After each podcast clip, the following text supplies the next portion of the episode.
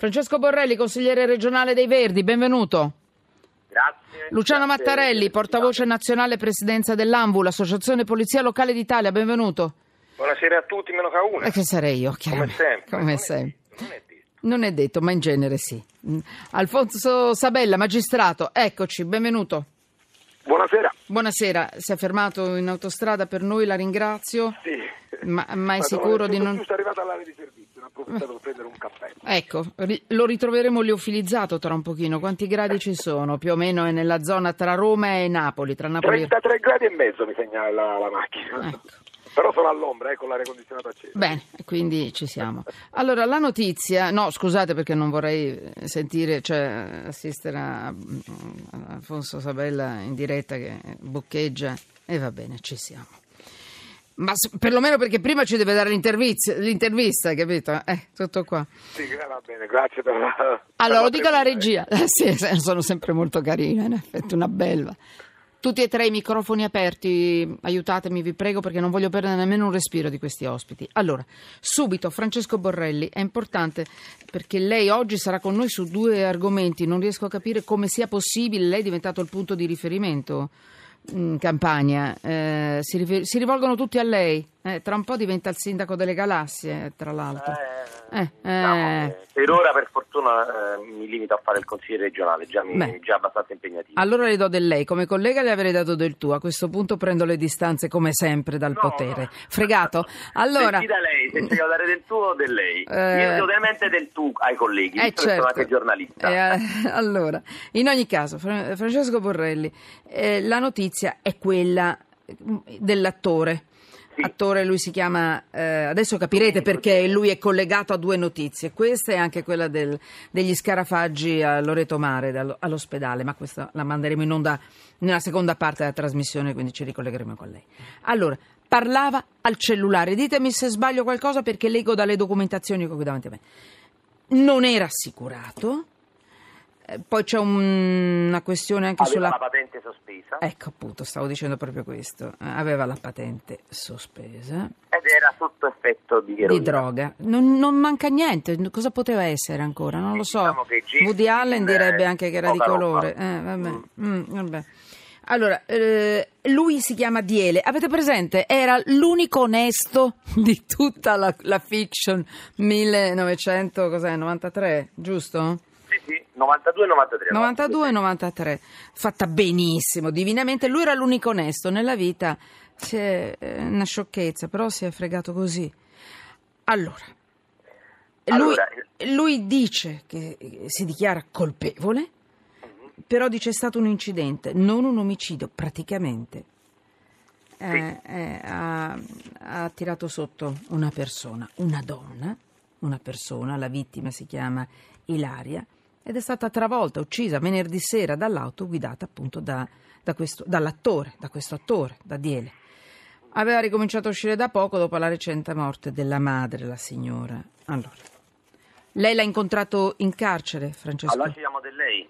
È vero, eh, eh, tu in questo caso come giornalista, l'hai, ma anche come consigliere, non in carcere perché lui è agli arresti domiciliari con braccialetto. Adesso è stato messo. Io l'ho incontrato ieri, In ieri carcere. sera in carcere. Esatto. Perché ero andato a fare un sopralluogo, come alcune volte mi capita, per il fatto che il carcere di Salerno è una fornace dove le condizioni di sia chi lavora sia i detenuti è veramente complicata. Che E vergogna, mi era, che mi era giunta voce che lui avesse subito eh, degli episodi di bullismo perché era stato messo in una cella con altre persone. In realtà, quando l'ho incontrato, lui mi ha negato questa versione, cioè è vero che sta in cella, stava in cella con altre Mm. persone, ma i detenuti in realtà erano stati, mh, diciamo, attenti alla sua situazione e quindi ho dato vestiti perché lui non ha incontrato nessuno. Io penso che al di là dei poliziotti eh, e del, del personale dei detenuti, lui abbia incontrato oggi, ha incontrato per la prima volta dei familiari. Eh, non aveva niente e quindi gli hanno dato pantaloni, delle- degli slip, eh, dei calzini, anche uno shampoo e del sapone per lavarsi.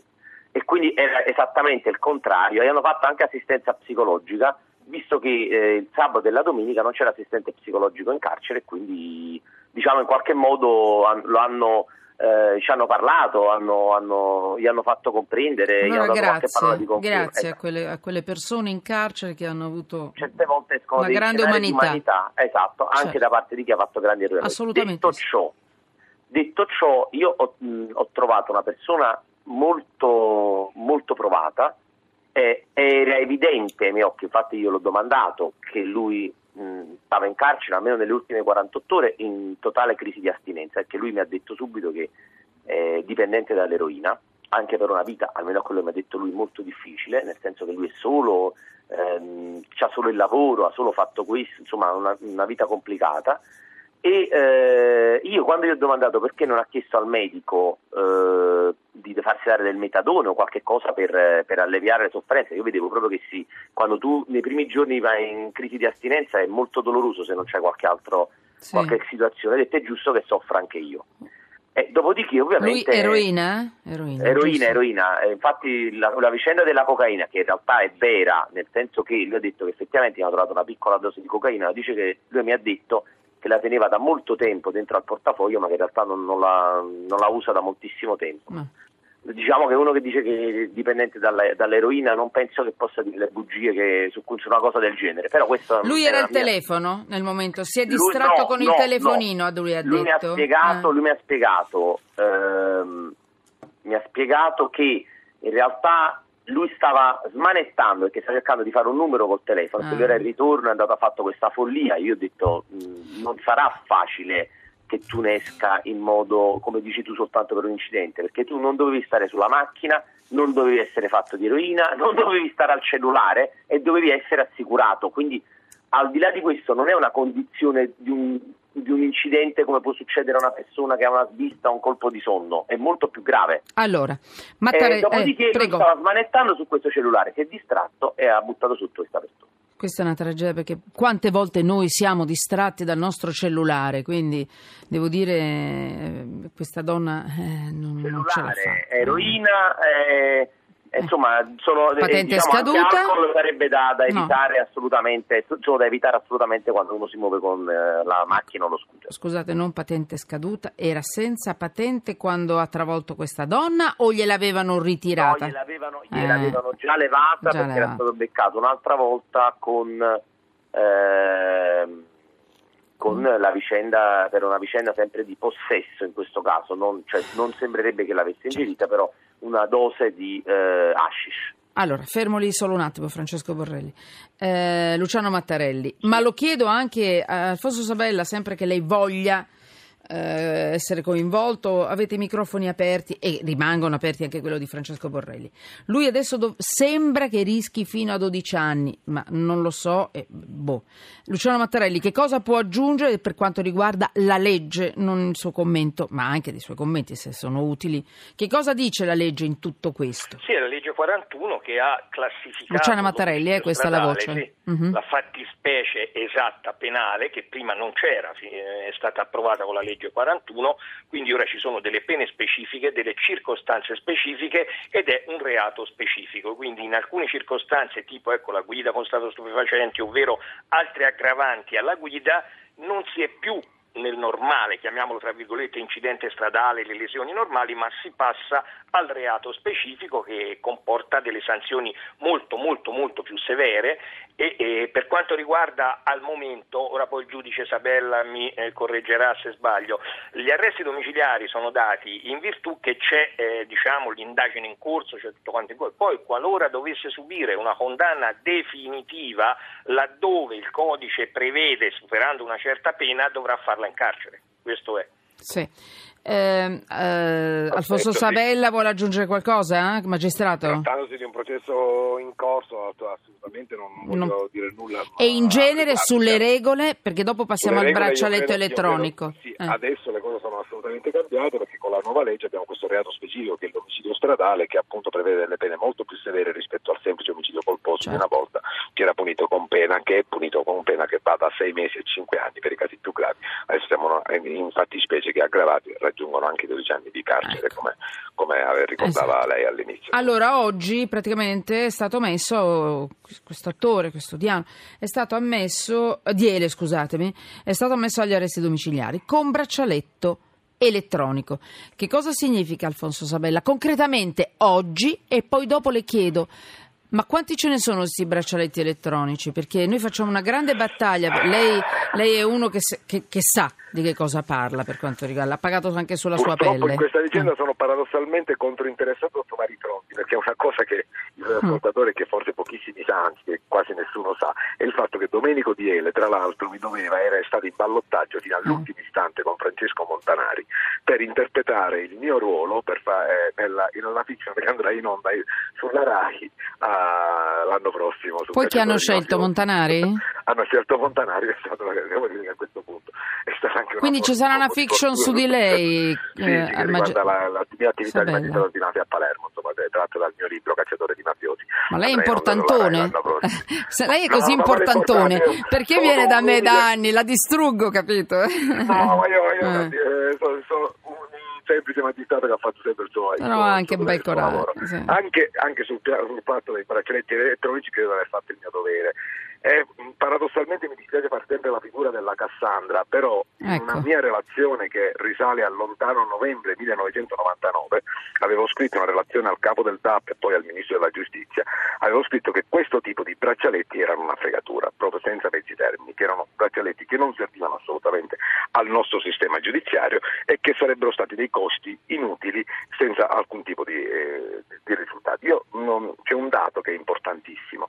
Dal 2000, quando invece il Ministro dell'Interno decide, nonostante il Ministro della Giustizia sulla base della mia relazione si tira fuori da questa partita perché non vuole spendere soldi di risorse del Ministero della Giustizia su, questa, su, su questo investimento, il Ministero dell'Interno decide invece di andare avanti, fa, fanno una prima sperimentazione e poi una gara con cui affidano questo servizio. Dal in, nei primi sette anni di applicazione di questo uh, è stato un disastro. Allora, i numeri. 9 milioni di sola convenzione all'anno per l'appalto del servizio. Ci ricordiamo. A, a, a, eccezione, eh, togliamo, eh, togliamo, anche da parte le spese del noleggio giornaliero di ogni apparecchiatura e, di, e, le spese di installazione e collocamento di una linea telefonica dedicata ad hoc per ogni singola apparecchiatura, il numero di braccialetti dal, fino al, all'ottobre del 2012 applicati in Italia erano, non credo di non sbagliarmi, 18. Però ascolti, è vero, no, d'accordo. No, no, no, no, però se, no, no, no, va benissimo, però faccio un conto anche dei minuti che ha perché se... Lo, ricordiamo questa polemica, è vero, è vero, ha ragione. 3 milioni e mezzo di euro a braccialetta che ha pagato. Lo so, ha ragione. Allora, e questo quando...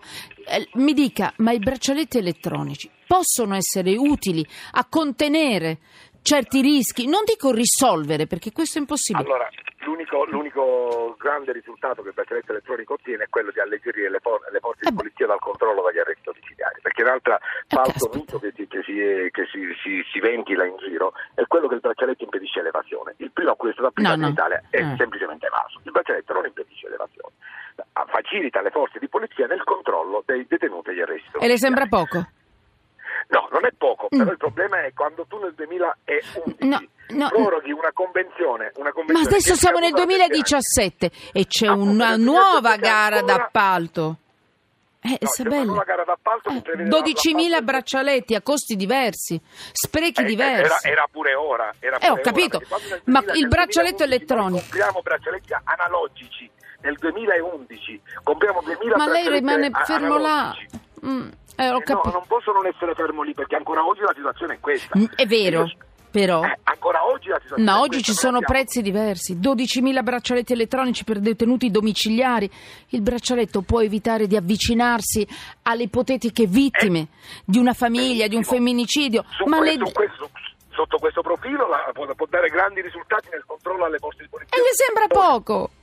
Le sembra no, poco. Ma mi, sembra, ma mi, sembrano tantissimi anche 3 milioni e mezzo di euro a, a braccialetto che abbiamo speso e che abbiamo continuato ma a nel 2011 e i prezzi no, no, di adesso? Fino a oggi, fino a oggi allora fermo lì guardi dottor Sabella io la devo rinvitare nella seconda parte della trasmissione, tra poco, 18 e 27, 34 minuti, devo dare la linea ai giornali radio regionali, ma io devo capire perché i costi devono essere per forza diversi di questa nuova gara d'appalto. Tutti sotto inchiesta.